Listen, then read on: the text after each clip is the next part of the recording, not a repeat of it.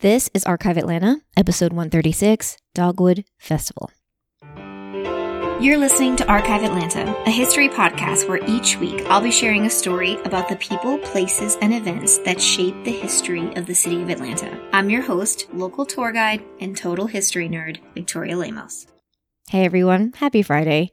This week we're talking about the Dogwood Festival. And yes, I am well aware that this happened just last week in Atlanta, but I think we all know what kind of podcast this is, and that's not the one that times episode topics with current events. All joking aside, it was hearing about this that led me to the episode. I've never been to the Dogwood Festival, but I started to wonder like, when was this created? Why? By whom? And so here we are, a short deep dive into this blooming tree, why it's associated with Atlanta, and why we celebrate it every year. First, we have to start with the tree itself. The Cornus florida or flowering dogwood is native to North America and northern Mexico, and it was first cultivated in 1731. Thomas Jefferson planted them at Monticello, and the state of Virginia named it their state tree and flower. It can grow to about 30 feet high, and in the upper south, its ideal habitat, it can get to even 40 feet. When they bloom in the spring, they're covered with these gorgeous white flower petal things, and they look like fluffy snow. Very scientific, I know. As a Southern transplant, I will say that 15 years later, I say the same thing. Spring in the South is unparalleled. The amount of color and blooms and just general length of the season is something that does not exist in New York. New York spring is like the dirty snow melts and then it's summer. And so I always tell people like spring and fall are real seasons and they're not one weekend long and they're beautiful here. So, what about Georgia and dogwoods? When I was researching Scottish Atlanta, I came across the mention of the Burns Club riding out to Lithonia for Dogwood Day around 1909. While Atlanta was not yet teeming with these dogwoods just yet, we did love our gardening. And I've wanted to do an episode about gardening clubs for so long, but I kid you not, there were so many that the topic is really overwhelming. Every single neighborhood, even sections of neighborhoods, had garden clubs, and they didn't always go by their geographic name. What you do have to know about them is that this was white women's leisure at its finest. In a time when women did not work outside the home if they did not have to, those with that privilege belonged to respectable clubs and organizations, so things like the Women's Club or mostly these garden clubs. And these garden clubs had hierarchies, you know, they had presidents and vice presidents, and they had meetings and they did elections, and they wielded a lot of influence, as you're about to find out. In 1923, Atlanta decided it should be the Dogwood City. By the following year, the superintendent of schools suggested that children plant dogwoods on Arbor Day. And while that holiday started in Nebraska, Georgia's Arbor Day started in 1890 and it was celebrated in December. In 1941, they actually moved it to the end of February. But the campaign was that everyone in the city plant dogwoods. And so in 1924, they established 2,000 trees. By 1925, Dogwood Day was officially December 4th, and Dogwood Week would go from November 29th through the 5th of December. The directive was that dogwoods be planted in every single yard across the city. In 1928, the Garden Club of Georgia was founded at the Biltmore by Mrs. Robert L. Cooney. You do not want to know how long it took me to find her name, but thankfully I did. Lorraine Meeks was born in Tennessee and she married Robert Lee Cooney, an Atlanta insurance executive. In the late 20s, she was definitely living the clubwoman life and also intensely interested and skilled in gardening. She served as a president of the Peachtree Garden Club, which formed in 1923 with some high profile ladies with surnames like Adair and Inman. Cooney was instrumental in getting this little Atlanta club under the umbrella of the National Garden Club of America, the only local club to do so.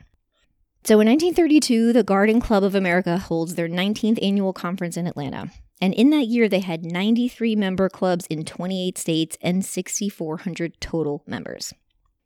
In 1934, the Peachtree Garden Club formally established the Garden Center, located on the sixth floor of Rich's department stores.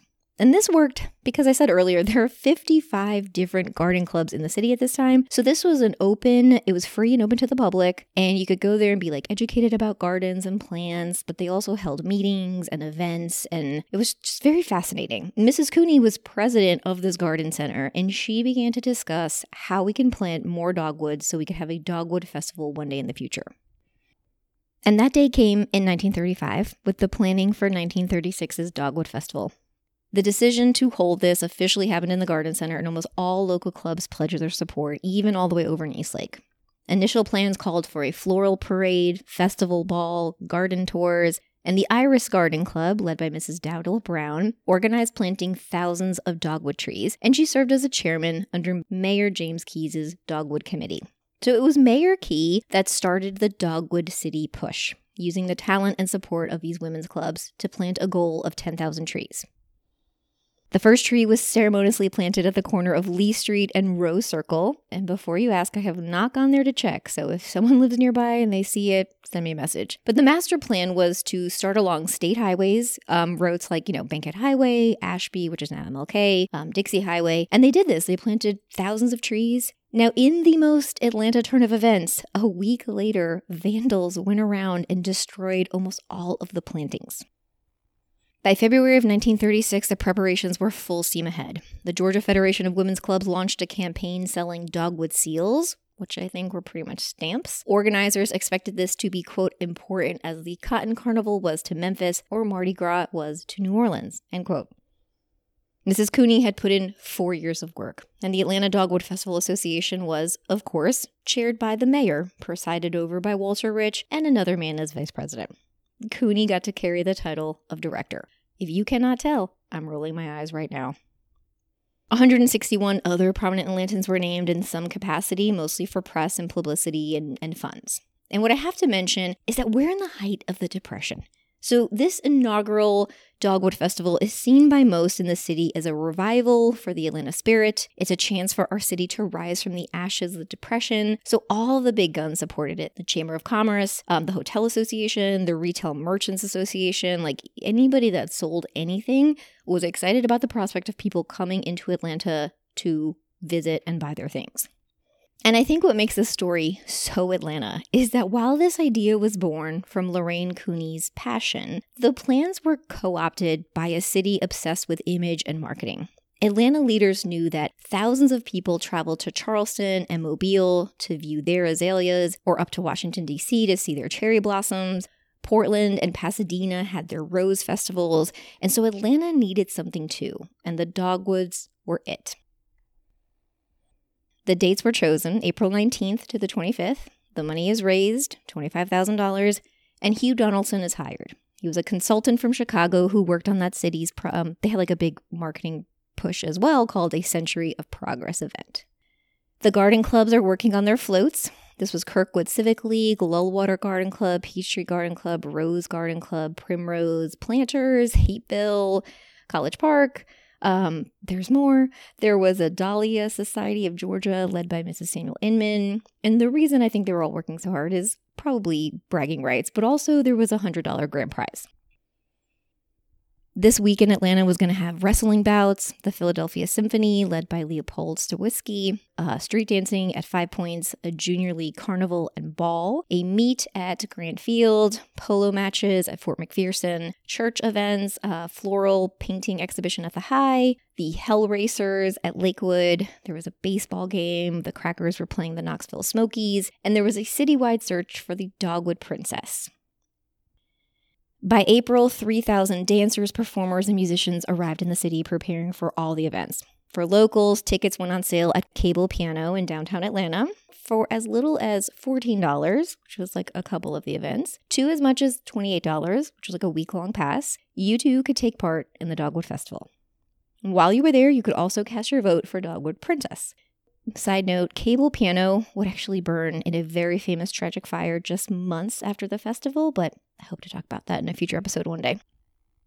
So finally, April 19th arrived. That Sunday, you could go out to tour Stone Mountain, see the cyclorama, make your way down to Newnan to the Dunaway Gardens, visit Lakewood Park, the High Museum, the Dogwood Farm in Panthersville, hear the symphony or Big Bethel's choir, or check out the General Motors Parade of Progress.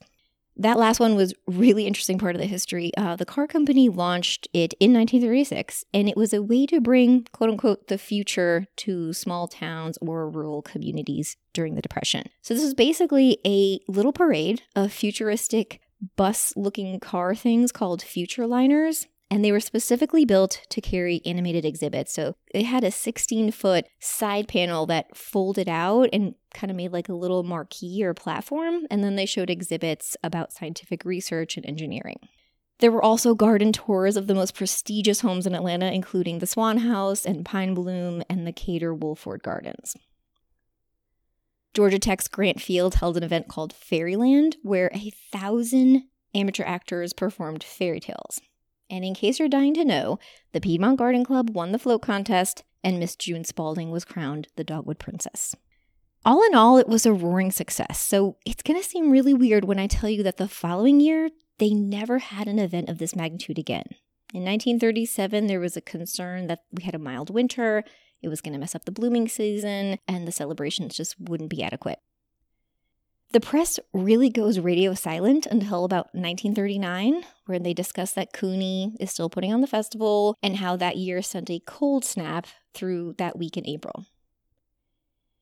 In 1941, Mayor LeCraw transplanted a dogwood onto the lawn of City Hall, and Georgia Power ran special um, bus routes called Dogwood Specials. The focus that year was really on seeing trees, and no events were planned. My guess is this is due to two things the first being World War II, which had started in 1939, and the second was the death of Mr. Cooney. When Lorraine found herself a widow, she moved back to her hometown of Nashville, Tennessee, leaving her Atlanta legacy behind. She remarried in 1946, becoming Mrs. Jackson Rogers, but she also went on to, to write a book called The Garden History of Georgia. There was no Dogwood Festival throughout the war years, but it would return in peacetime in 1948.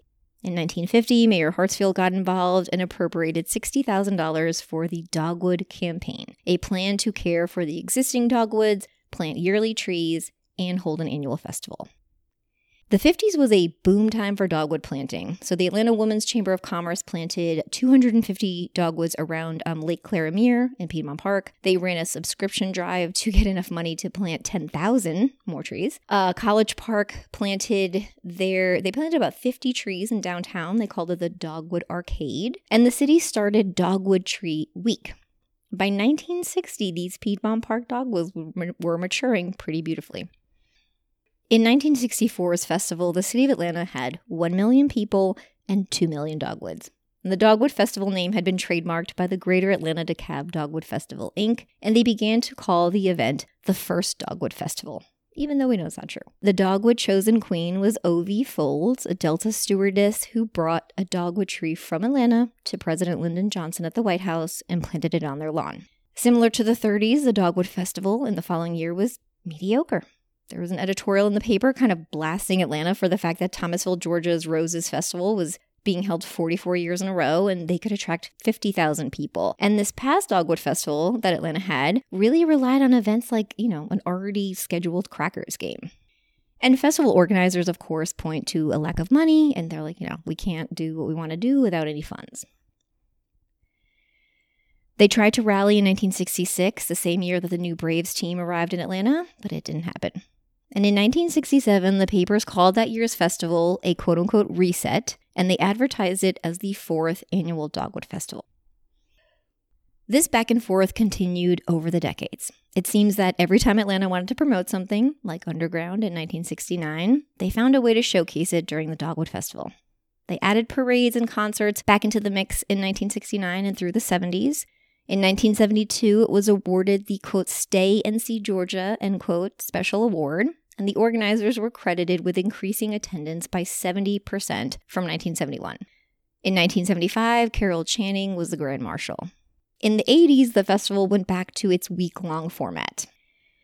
In more recent times, the Dogwood Festival took a break in 2020 because, you know, global pandemic, but it was able to happen again this year, albeit a little later than the year than usual. So there you have it, the story of Atlanta's Dogwood Festival. Thank you everyone for listening. Remember to leave a rating and or a review, and you can visit the Patreon link in the show notes to support the podcast. Hope everyone has a great weekend, and I'll talk to you next week.